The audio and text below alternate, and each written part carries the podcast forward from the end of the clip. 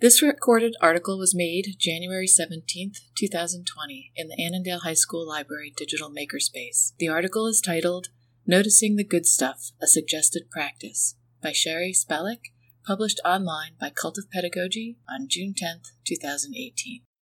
When something amazing happens in your classroom, but only you see it, did it really happen?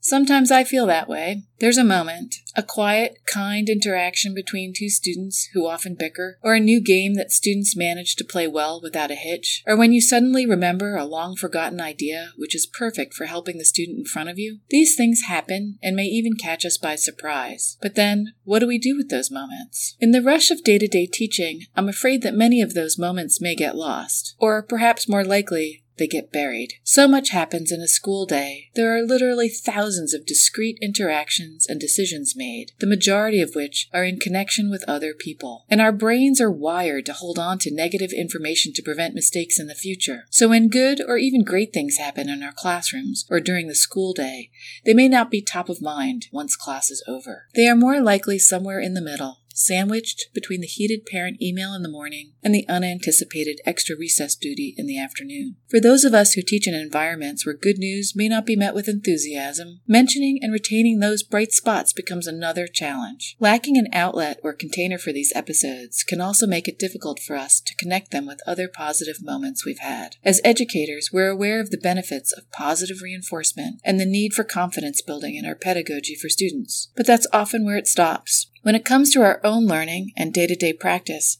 how regularly do we apply a similar reasoning? How actively do we acknowledge our wins as fully as our setbacks? In this post, I want to advocate for seeking out the good in our own gardens and cultivating our best with what we have right now, even as we are bombarded with stories of greener grass everywhere we look. Working on what works. These ideas have not emerged out of the ether. My thinking about this approach stems from a program for the classroom based on solution focused brief therapy called Working on What Works, WOWW, developed by Insoo Kim Berg and Lee Shilts. In a nutshell, the program calls on students and teachers to notice and articulate specific actions that contribute to the success of an intervention. Students learn to observe, name, and complement the behaviors that have been identified as positive and nurturing. Two factors come together in this approach, which turn out to be especially effective in building classroom confidence and community. First, is a focus on strengths in individual student behaviors, in the class group, and the observable results. The second piece is an emphasis on student input and feedback on their own progress individually and as a group. Taken together, while working on what works, students and teachers learn to keep their eyes and ears open for the good stuff compliments, celebrations, breakthroughs, perseverance, and how to share that news with each other. There's a video located in the description of this course that provides an example of the program in practice.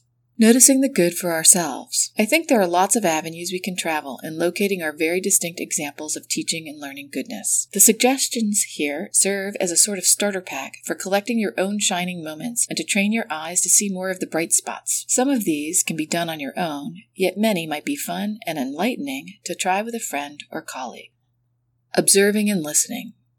Describe a winning moment or event you observed in someone else's classroom. Describe a winning moment or event in your own classroom. Be on the lookout for bright spots in your learning community. Consider documenting them in a journal or through other means. When dealing with a student behavior you find difficult, later consider asking, What have you seen the student do well? When is the student most likely to set the difficult behaviors aside? When something makes you laugh out loud when you're with students, write it down afterwards. What was it? What was the source of the humor? When a student gives you a compliment, Listen carefully. Which compliments do you hear from students most often? What do your students love about you? When parents express gratitude, Listen carefully. What are parents grateful for? How have you served them and their children? When colleagues ask for your advice or input, think about what allows them to trust and value your contribution. Reading and writing ideas. When you examine student work, Notice evidence of growth. List all the things, large and small, that you accomplished, helped along, kept in check, turned around, made happen in the process. Capture those reflections in a journal entry, blog post, on the back of an envelope, or share with a teammate. Write a thank you note to yourself. No, really, hear me out. This may sound goofy and feel very awkward, but please try it. Sit down and scratch out a few sentences telling yourself what you've accomplished, improved, and learned. Don't edit, just write. Read and put it in a place where you can stumble upon it later.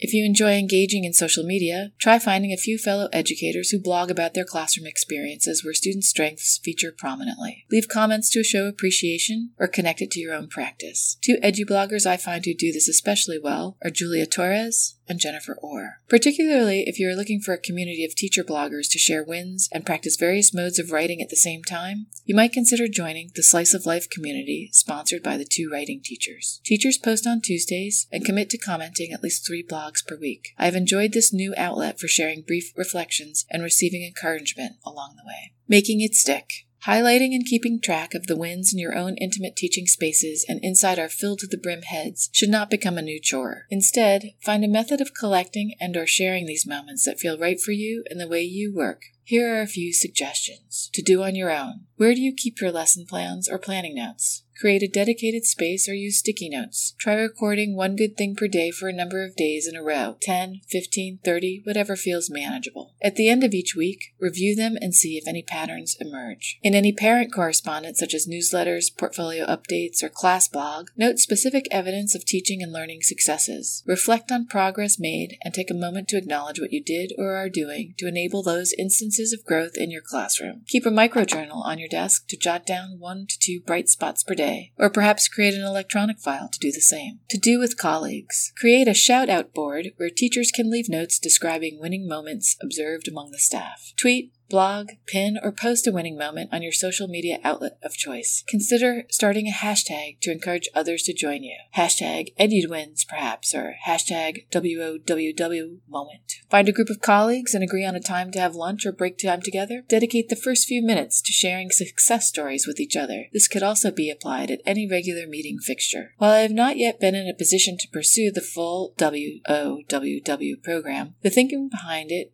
remains a central part of my teaching practice, emphasizing and bolstering strengths. That's why I feel it's doubly important that we practice these ideas on ourselves first before showering our students with so much newfound wisdom. Whenever we take an opportunity to reflect on and document our wins in the classroom, it adds to our self efficacy and builds our confidence as teachers. We fertilize our own growth as educators and cultivate gardens of learning and community with our students.